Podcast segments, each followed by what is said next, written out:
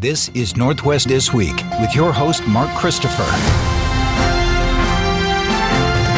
Great to have you with us as we're about to give you the top stories we have this past week ending October the 29th. And at any time, if you have to go away, step away, and you can't finish the show and listening here, remember, you can catch up. It is available as a podcast at nwnewsradio.com. All right, let's get to some of the highlights just ahead and these stories that we're going to give to you here. The vice president pays a visit to Seattle. Washington's attorney general settles a chicken price fixing case. Also, a new read on what we might expect from COVID 19 in the months ahead.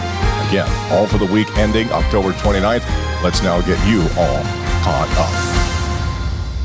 We'll start with our own uh, John Lobertini of Northwest News Radio as Vice President Kamala Harris wraps up a whirlwind trip to Seattle at a private fundraising event after talking about electric buses and election year politics.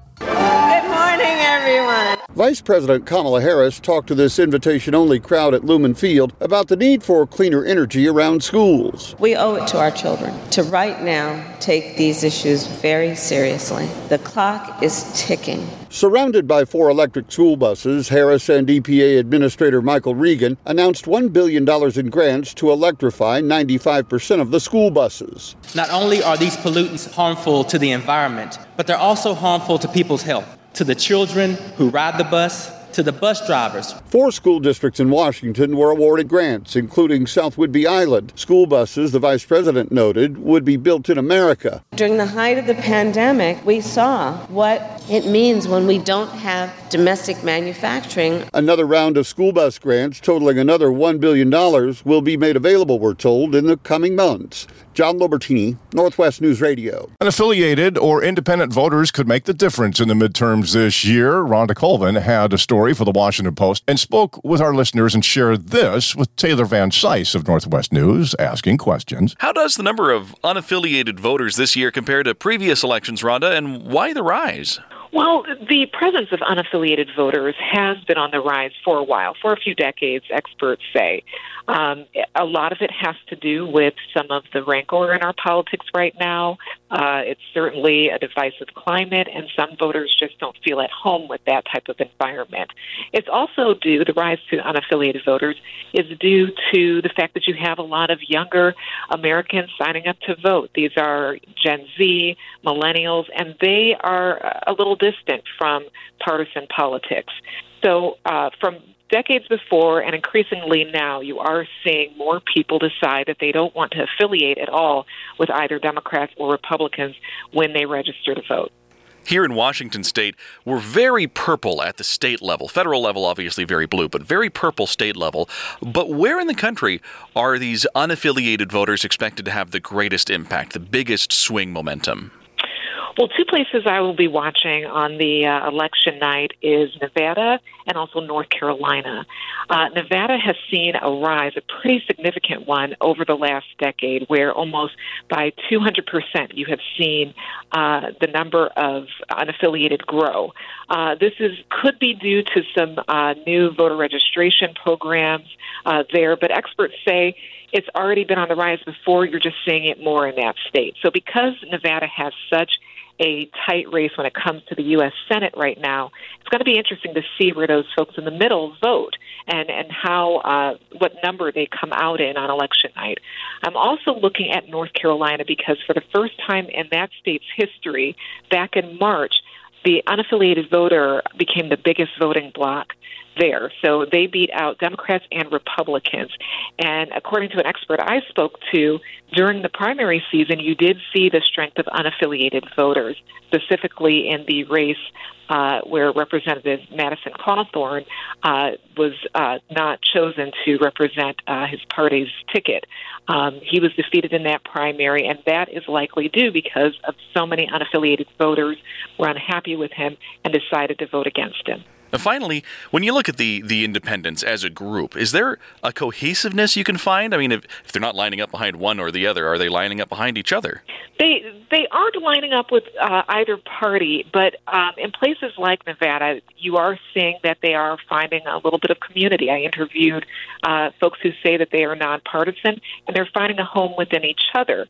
Uh, what was interesting to me during this reporting is that they they somewhat represent so many concerns. It's not just inflation, which is uh, a lot of what pollsters have been saying is going to be the driving issue this midterm. It certainly is a significant issue, but in talking to nonpartisans, I learned that there are other issues that they care about education, uh, climate, abortion, of course.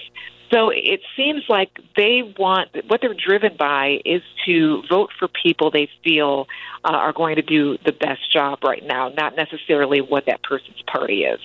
And how does the old guard, the establishment Republican and Democratic Party leaders, respond? Well, you can find out more on that online at WashingtonPost.com from Rhonda Colvin. In the 39th District in Snohomish and Skagit counties, there is a concerted effort by Republicans to oust one of their own from the state legislature. Northwest News Radio's Jeff Pohjola speaking with Paul Queary at the Washington Observer about the, why the GOP has turned on State Representative Robert Sutherland. What's going on here in the 39th? Basically, what you have going on here is sort of the smart money in Olympia is pretty tired of Robert Sutherland, and there's just been a lot of support for his opponent um, among kind of the moneyed players there. He had a fairly crowded primary in August. Um, he had Sam Low, who is a Snohomish County councilman from that area, and then I, think, I believe there were a couple of Democrats as well. Sutherland got about 33% of the vote. It's a heavily Republican district, and Low advanced uh, to face him. Low has far more money than he does because sort of the establishment players um, kind of backed him, and Sutherland was having difficulty raising money. And now we're seeing an independent campaign against Sutherland. It's specifically in opposition to reelecting Sutherland. It's called Do Not Rehire, I think. And that's money from the realtors, the Service Employees International Union, Local 775, which is one of the most politically active unions in Washington. Uh, the building trades are there, and the Washington Hospitality Association is there these are groups that, for the most part, don't really work together, and in some cases, actively don't get along.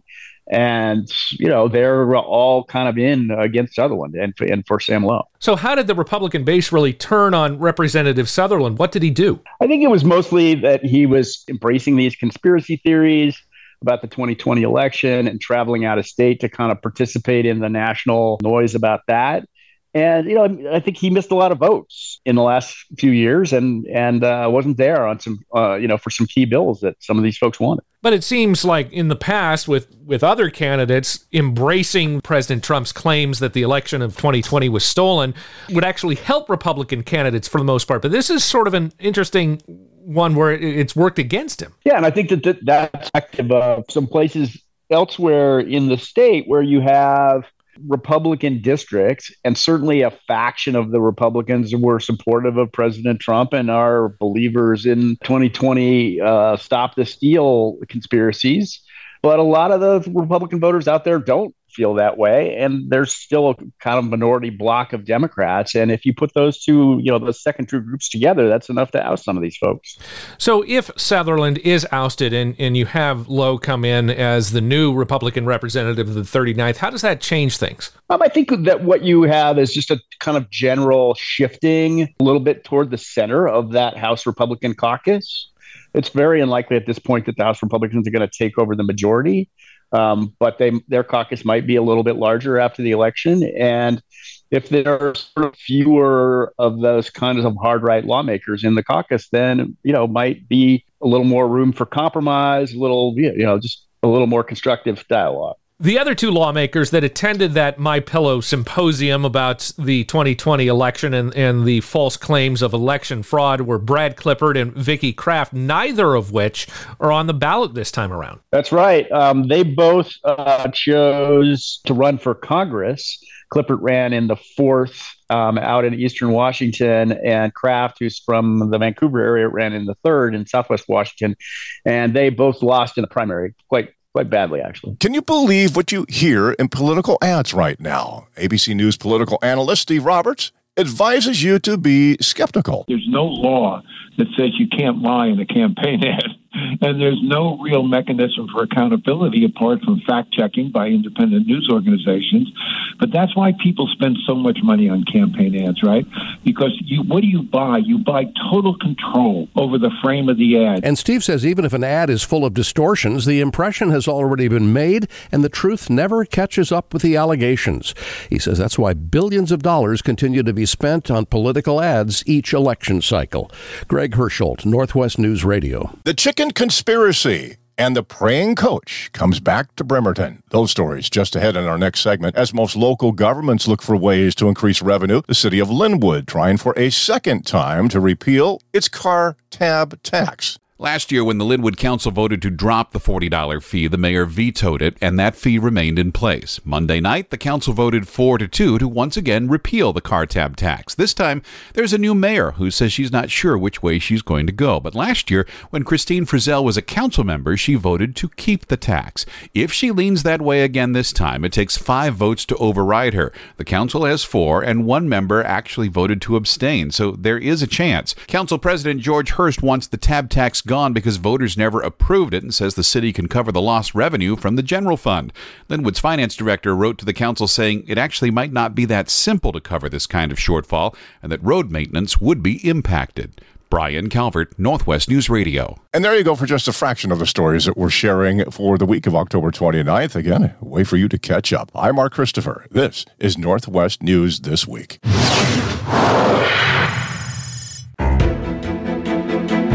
You're listening to Northwest This Week. And now, Mark Christopher. Welcome back. Joe Kennedy, the praying football coach, will return to his job at Bremerton High by March at the latest. Attorneys for Kennedy and the district have finally come to agreement on terms of his return four months after the U.S. Supreme Court said the Bremerton School District violated his religious freedom when they said he could not pray on the field after football games. Nobody should be forced to pray. Nobody should have to hide their prayers. It has been eight years since he was placed on leave for refusing to comply with the stop praying order, and Kennedy no longer lives here. He moved to Florida as the long legal battle wound through the courts but he'll be moving back to Kitsap County and, according to the Kitsap Sun, be reinstated to his position on or before March 15th, 2023. One final point of contention is the on field prayer. The district says the parties disagree on the specifics of that. By November 8th, though, the two sides will have to come to agreement and file with the court that final wording. Thank God it's over. Carlene Johnson, Northwest News Radio. Thank you, Carlene. A pair of attorneys from the Inspector General's office at the Social Security Administration were put on leave. This after blowing the whistle on massive fines on disabled and poor elderly people. They were allowed to return to work, but say they continue to face backlash for speaking out. It was a story we found in the Washington Post. Lisa, tell us first about the fines that these attorneys exposed. So, this is a story that we reported uh, back in May. Um, the Inspector General's office uh, basically has an anti fraud program because Social Security has two benefit programs for people with disabilities. And the program tries to find fraud in the system. And uh, these attorneys, uh, you know, discovered that in order to get the numbers up to show Congress that they were, um, you know, that they were going after people, they really inflated these penalties against people who were found to have had, who have to have taken benefits in excess of what they were allowed. But that they were relatively small amounts of money and they were not candidates for criminal prosecution. And so the attorneys, you know, pointed out that they, the inspector general's office was levying these fines in the, you know, in hundreds of thousands of dollars against these people who had taken way, way, way, way less than that. Um, and then they really suffered, you know, uh, as a result. And how were these concerns brought to their superiors? Because this is this is the Inspector General's office at the Social Security Administration. This is kind of what they do. Whistleblowing is their their specialty, right? That's right. So you know, every federal agency has um, a watchdog division, and uh, these attorneys are, you know, basically were for all intents and purposes, anti-fraud, you know, investigators. Um, both of them were also man- or managers, and they a new inspector general came in, appointed by um, by former President Donald Trump, and the attorneys told her, "Look, you know, we've been charging these claimants." These disabled claimants, you know, extensive penalties that don't feel appropriate And the attorneys, you know, went to the inspector general. His name is Gail Ennis. They said, "Look, we've got to look at these penalties. They're way, way too hard. They're not following due process. They're not following regulations that we should be following." And uh, they were told, "Look, we're not going to. You know, everything's fine. We're not going to review these cases." So they were both put on leave, uh, administ- you know, paid leave, basically. One of them eventually was fired, and she was out for about 17 months she filed a a, a claim, you know, uh, with a, a small agency called the Merit Systems Protection Board. She was eventually reinstated. Um, the other attorney also filed a claim because she was demoted and some other bad things happened to her. So they're both back now back at work, but they really have suffered, um, you know, from what happens to a lot of federal whistleblowers, and I think that's why we we wrote this story, um, you know, because it's really hard to blow the whistle in the government and at private companies as well. They certainly are not alone, and you detail that in your story online at WashingtonPost.com. You can also see response from the Social Security Administration. Lisa Rein with us on Northwest News Radio from the Washington Post. Thank you, Taylor. The Washington State Supreme Court hearing arguments this past week involving Value Village donation centers. At issue, does Value Village misrepresent its mission in 14 stores across Washington? Lawyer James Grant. The state admits we have made all the disclosures required under law, including those that say TVI is a for profit commercial fundraiser on behalf of specific charities. An appeals court agreed. There has to be a specific showing of a deceptive act. The justices pushed for evidence of deceptive advertising. The state's Noah Purcell admits there's no consumer testimony, but there is intent. And especially here, where the trial court actually found that TVI knew that its advertising was misleading consumers. The state Supreme Court will decide whether to uphold the appeals court ruling in favor of Value Village or overturn the case. John Lobertini, Northwest News Radio. So, what about this so called chicken conspiracy? It turns out Washingtonians have been paying too much for chicken due to nationwide price fixing. A scheme indeed. Jeff Pohjola with the story. This started out as a federal antitrust investigation, but led to a multi million dollar lawsuit from Washington and several other states. If you bought chicken in the recent past, you paid more for that chicken than you should have because of the illegal conduct of all 19 of these companies, including Tyson, who's the focus of this resolution. Attorney General Bob Ferguson says the company will pay more than $10 million to settle the lawsuit, although litigation against other chicken companies is ongoing. He says the scheme to fix prices was going on for several years and it involved 19 of the largest chicken producers in the country. Jeff Pohjola, Northwest News Radio. More updates in the past week as we're learning more from investigators about last month's seaplane crash in the waters near Whidbey Island, killing 10 people. The update from the National Transportation Safety Board says the connectors that hold parts together in the plane's horizontal stabilizer actuator were unthreaded and separated, and that a locking ring meant to stop them from unthreading was not there when the parts were recovered. They still don't know if that locking ring was not present, nor if it had been installed before the crash, but the report says if the actuator separates, the pilot could lose control of the aircraft. It also says the parts had five drilled holes meant to accept the locking ring, three of them damaged, which means the ring wouldn't be installed securely. The NTSB has said it could take anywhere from 12 to 24 months to get definitive answers on what caused the crash. Ryan Harris, Northwest News Radio. Hospital telehealth. How did it work for you during the pandemic, doing everything online, even for a checkup? And how about a bonus for a booster? We'll get to those stories just ahead. A major budget forecast error may have caused several teachers to reconsider their futures with Seattle colleges. Brian Calvert here of Northwest News saying it cost the school one of its chancellors. When the projected shortfall of 17 million over a year ago was announced, there was fear classes would be curtailed, as was hiring and raises. Teachers are said to have reconsidered their futures, and according to the Times, some actually left their jobs.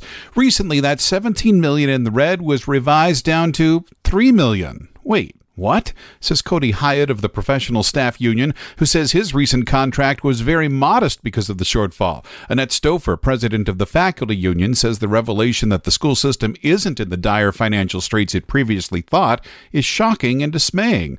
The fallout from the bad revenue forecast now includes the retirement of Seattle College's vice chancellor of finance and operations, who wrote in an email to staff he was leaving, citing the importance of accountability and credibility. Brian Calvert, Northwest News Radio.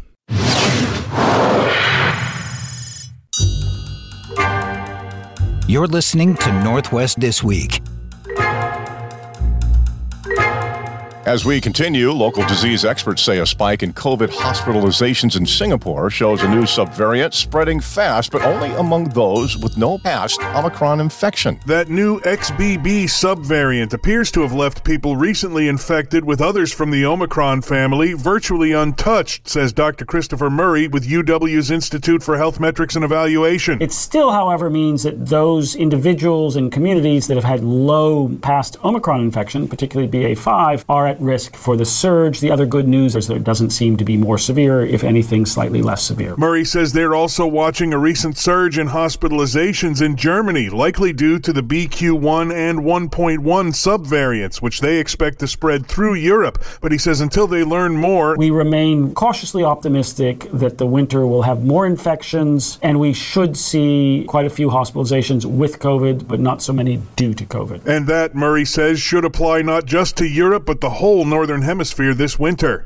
Ryan Harris, Northwest News Radio. Governor Jay Inslee's plan to offer $1,000 bonuses to state workers who get their latest COVID booster is widely unpopular. 57% of Washingtonians do not like the idea, according to a new poll conducted by Survey USA. Now, the Times reports the most opposition came from Republican men. Democrats and female respondents were more open to the idea, though many would prefer a vaccine mandate instead of an incentive. Now, this booster incentive was part of a new labor contract that has been ratified by both the state and the Public Employees Union.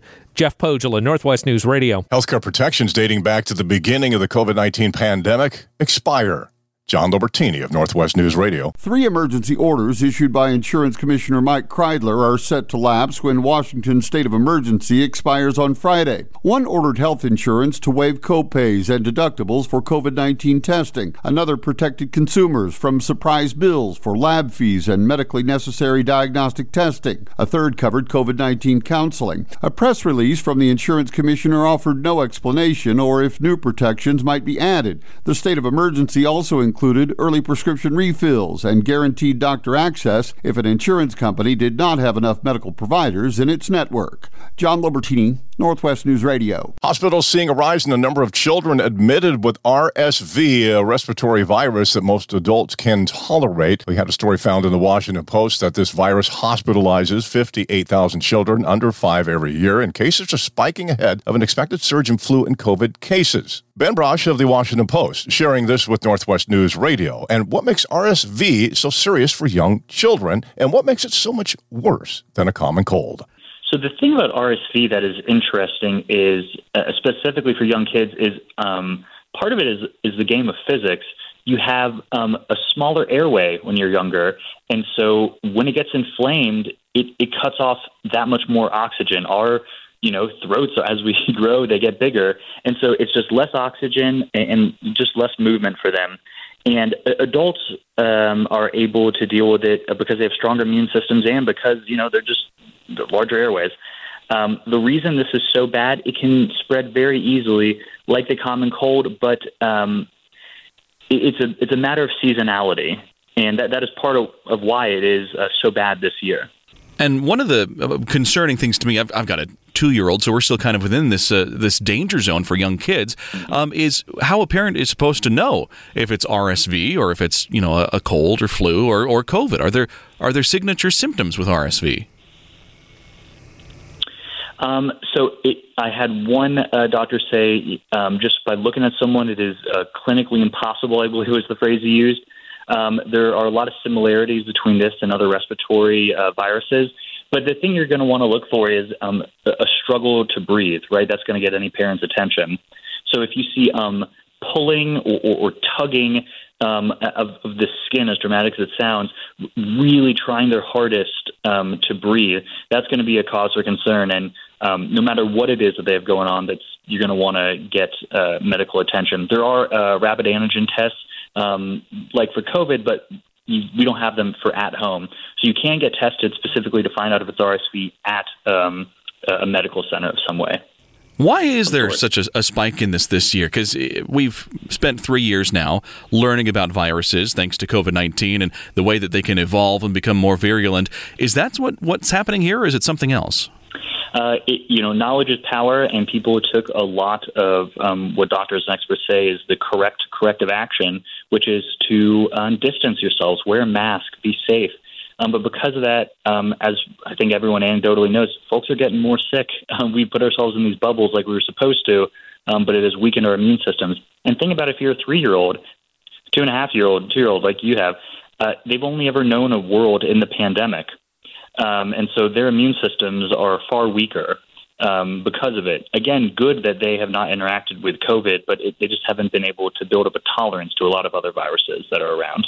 And unfortunately, no vaccination option right now against RSV. You can read much more about this online uh, in Ben's reporting at WashingtonPost.com from Ben Brasch. Protecting your home from climate threats. And light rail is about to get louder. These stories and much more are just ahead. Right now, the concept of seeing your doctor through a computer screen isn't new, but during the pandemic, telehealth enjoyed a renaissance of epic proportions. And we're hearing now the medical community is taking the concept a step further. You or someone in your house have likely experienced a telehealth visit where a doctor or nurse walks you through a medical appointment you'd normally have in person, only they're on a screen. A Northwest hospital is now taking this concept to the next level, a move prompted by overrun beds at the height of COVID. And it's really important right now because, as you mentioned, there is a shortage of hospital beds. Uh, and this program really got off the ground during the COVID pandemic to help find room for, for the extra patients that were showing up. Dr. Darren Malinoski is part of the Oregon Health and Science University team behind Telehospital. Patients convalesce at home in their own beds and are connected to hospital staff via a tablet. It allows us to uh, reach patients really where they're at and have them receive care in the comfort of their home. And ac- outcomes can actually be better sometimes. He tells KOIN.com there are several applications. We're finding new ways to have patients who might be already in the hospital and transferred home early to finish their hospital stay and get used to being at home before they're actually discharged. It was unbelievable. I received excellent care and never felt alone. Leslie recently experienced telehospital care. I had the freedom and comforts of staying at home. I didn't have to get a pet sitter and I could make my own meals. And patients are more mobile, they're more comfortable, and they have fewer readmissions. Because when you think about it, you're sort of testing them in their home environment before discharge, and then the care team leaves and the patient stays home. So you've sort of already proven that they're going to do well after discharge. The list of perks appears long. What about the risks? It doesn't work for all patients. And hospital staff has to seriously evaluate whose care can be monitored from home safely and whose cannot. There are likely liability issues that have kept telehospital care from spreading too quickly. But for the patients it does work for, Malinoski says this very well could be the future of hospital care without actually having the physical building. Capacity is endless. We don't have to build any new buildings to be able to reach patients in their home. And so we're learning which patients do better in the program and expanding how many we can apply it to. Brian Calvert, Northwest News Radio. I'm Mark Christopher. You're listening to Northwest News this week, ending for the week of October 29th. We're back after this.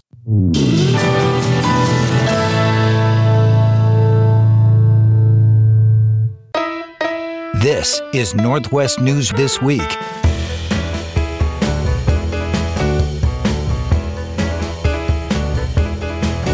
Hefty raise and more public oversight, just two of the big ticket items in a new contract for King County law enforcement. Over the next three years, deputies and sergeants will be getting a 20% raise. Union President Mike Mansanarez says it's simple supply and demand as so many have left the force. We are down 110 bodies Right now, we're not as bad as SPD, obviously. But with a big raise comes added transparency. The Office of Law Enforcement Oversight now has independent subpoena power and the authority to conduct a full outside investigation into any use of force.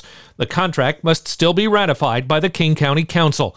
Jeff Pohjola, Northwest News Radio. Thanks, Jeff. Yakima County prosecutors have dropped their case against a convicted rapist whose appeal was repeatedly delayed because of the backing at the State Patrol Crime Lab. Here's Carlene Johnson of Northwest News. Bradley Denton was convicted in early 2020 for choking and raping a woman in April 2018. He appealed, but instead of hearing the case, the Division 3 court ordered that the case be dismissed with prejudice because prosecutors did not aggressively push the crime lab to process DNA evidence more quickly. The concern for prosecutors now all over the state is the ruling could cause additional cases to be scrapped. Now, State Patrol spokesman Chris Loftis tells the the Yakima Herald. The agency recognizes how serious the situation was, and the lab prioritizes testing if detectives or prosecutors urgently need the results. He says in Denton's case, once that request came in, they had a result in six weeks. Loftis says they're now meeting the state requirement to process new rape kits within 45 days while also clearing the backlog. Carlene Johnson, Northwest News Radio. If a trade group that promotes bacon sales funds a study that finds bacon cures COVID, you're probably going to raise an eyebrow. Even if a delicious piece of bacon could put a stop to the pandemic, that study faces a serious conflict of interest. A peer reviewed journal found serious conflicts of interest within the Academy of Nutrition and Dietetics. Public Health Nutrition is the name of this journal. What did they publish? So they actually published a study that reviewed documents showing that the Academy of Nutrition and Dietetics had between 2011 and 2017 taken millions and millions of dollars from the world's biggest junk food producers. And up to this point, what kind of standing had uh, the Academy of Nutrition and Dietetics had within healthcare and, and healthy eating communities? So it's quite a prominent and influential organization. You know, it trains dietitians and other nutritional professionals, and it helps to shape federal government's dietary guidelines and health and nutrition policies. But for many years, according to this study, it had been taking sponsorship money and other financial contributions from you know food companies, big food companies like Coca-Cola, Pepsi, you know, sugar producers, sugar industry, you know, the beef and dairy industries. And according to the study, you know, the, they determined that there were some serious conflicts of, of interest there, and that the Academy had also even purchased stocks in, in some of these companies like Pepsi and, and Nestle. Uh, as far as I can tell, there hasn't been a time when the Academy said snap into a Slim Jim, even if they're getting money from Slim Jim. What's their response been today? The Academy has long been criticized for sort of financial ties to the food industry over the years, and it's been uh, criticized for at times, been accused of avoiding taking stances that might upset some of its funders. You know, for example, avoiding endorsing or promoting soda taxes, for example, or doing other things that could sort of be seen as uh, friendly to the food industry. Uh, the Academy says that, you know, a lot of its uh, sponsorships and relationships with some of these more questionable companies like like Pepsi and uh, Coke and Hershey, for example, ended uh, many years ago. But um, you know, and that they have very stringent guidelines on who they will work with now, um, and that their sponsors and supporters have to have a mission that's you know and sell products that are broadly aligned with the academy's uh, mission and, and vision. Now, as so far they've updated their guidelines. And as far as the, the group that obtained this information in the first place, this was this was a really interesting turn to read in, in your reporting at WashingtonPost.com. They've long been at odds with the Academy, and where do they get their funding sources? Yeah, so that's the thing is this group that actually, you know, obtained the documents. They filed Freedom of Information requests to get uh, emails and thousands of pages of documents from a former Academy president. Uh, and this group is called U.S. Right to Know and uh, they do a lot of uh, investigative um, sort of uh, digging, and they've been at odds with the food industry. Um, and this, you know, group they publish, they say they're transparent. They publish their list of donors and supporters on their website, but you know, uh, people have raised questions about um, some of their donors and supporters, including groups like the Organic Consumers Association, um, which uh, is probably one of the largest funders of this group. And you know, that group, the Organic Consumers Association, has had ties to the anti-vaccine movement, for example, um, and they're very opposed to GMO labeling and, and some other controversial issues. Anahad O'Connor with us on Northwest News Radio, reporter for The Washington Post. You can find all of his work online at WashingtonPost.com. Taylor Van Cise of Northwest News Radio. Light rail just got louder. It's an effort to help keep you out of harm's way. According to its own statistics, Sound Transit trains have collided with cars or pedestrians on average once a month since the first line opened back in 2009.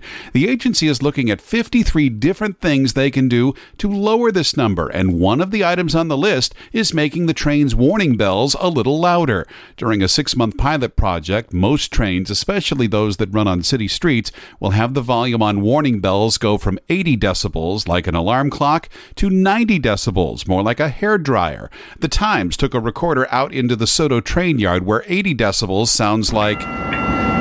And from the same distance, here's 90 decibels. One of the main reasons for turning up the bells, a massive increase in the number of people using earphones.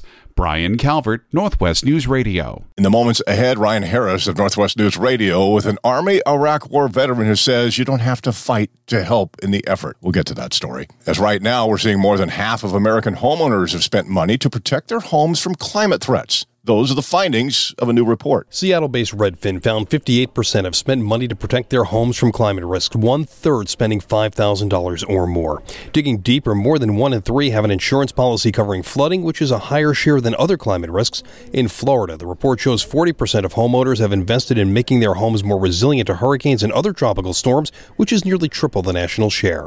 Of course, parts of that state were recently battered by Hurricane Ian, which left behind billions of dollars in damage. Bill O'Neill, Northwest News Radio. Northwest News this week, ending for the week of October 29th. We have this program every week at this very time here on AM 1000 and FM 97.7. Also as a podcast for your convenience at nwnewsradio.com. We're back after this.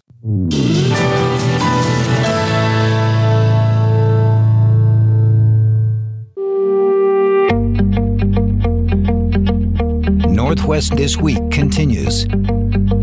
An Army Iraq War veteran from our area spending months side by side with Ukrainian soldiers on the front lines of their war with Russia, sharing that you don't have to fight to help them.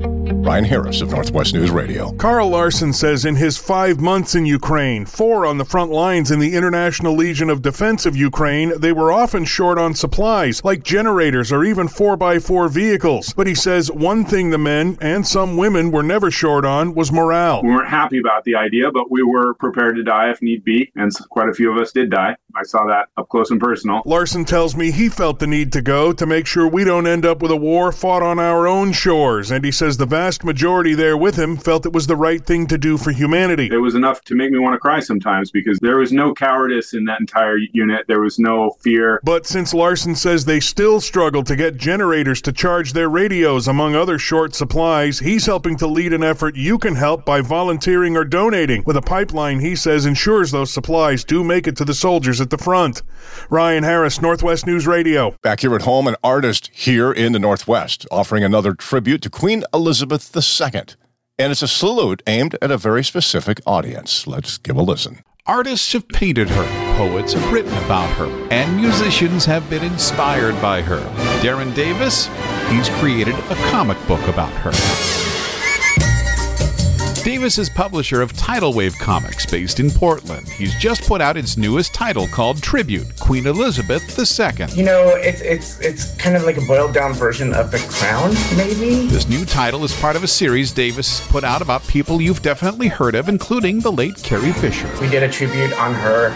Uh, we and we got to work with her originally on the comic book, which was kind of neat. Uh, we just did an Olivia Newton-John one, which is breaks my heart. She was like my favorite celebrity ever. Um, we also just did Loretta Lynn, uh, which was kind of weird because the book came out the day after she passed. So, and we were gonna work with her on that, and um, we were actually gonna go meet with her. But a comic book about the life of the Queen? How in the world? This one's actually a little bit different than the other ones that we've done in the past. It's written by a guy, his name is John Bloedel, um, and he actually used to work for Margaret Thatcher, and uh, he was like an economist for her. And so it kind of gives you a little more insight with it. So it has a lot of um, Margaret Thatcher's relationship with the Queen, but it also, uh, we talk about it literally in her 96 years of life. 30 colorful pages about the reign of Queen Elizabeth II, including some factoids you may not have previously known were related. Like the horrible year that she had in 1992, where Prince Charles separated, and you know Princess uh, Anne divorces, and Prince Char- uh, Prince Andrew separates, and there's like so much in that one year, and Windsor Castle even caught fire during that year as well. Davis tells KOIN.com he realizes a comic book about the Queen isn't going to appeal to everyone, and he's good with that. And it's definitely for a different demographic will love comic books, and so it's an illustrated version of her life. And even though his reign is just beginning, a tribute comic to the life of King Charles III is planned for release next year. Brian Calvert, Northwest News Radio. Now, if you listened for the entire program by now, it's a, oh wow, I just didn't know. Well, there you go. The efforts of all of our staff here at Northwest News Radio and giving you a chance to catch up. Northwest News this week heard every week at the same time here on Northwest News Radio, AM 1000 and FM 97.7. And as I mentioned, as a podcast at NWNewsRadio.com. That's where you'll find other favorites like Politicast, Life Beat, and Puget Sound now. Hey, if you enjoy the program as a podcast, we hope you'll share a rating and review. It's simple, only takes a matter of seconds at Apple Podcast. I thank you for doing that too. Northwest News this week, produced by Bill O'Neill, editor and tech advisor, Painter Webb. On behalf of all of us here in the newsroom of Northwest News Radio, I'm Mark Christopher. Thank you for listening, and we'll see you next time.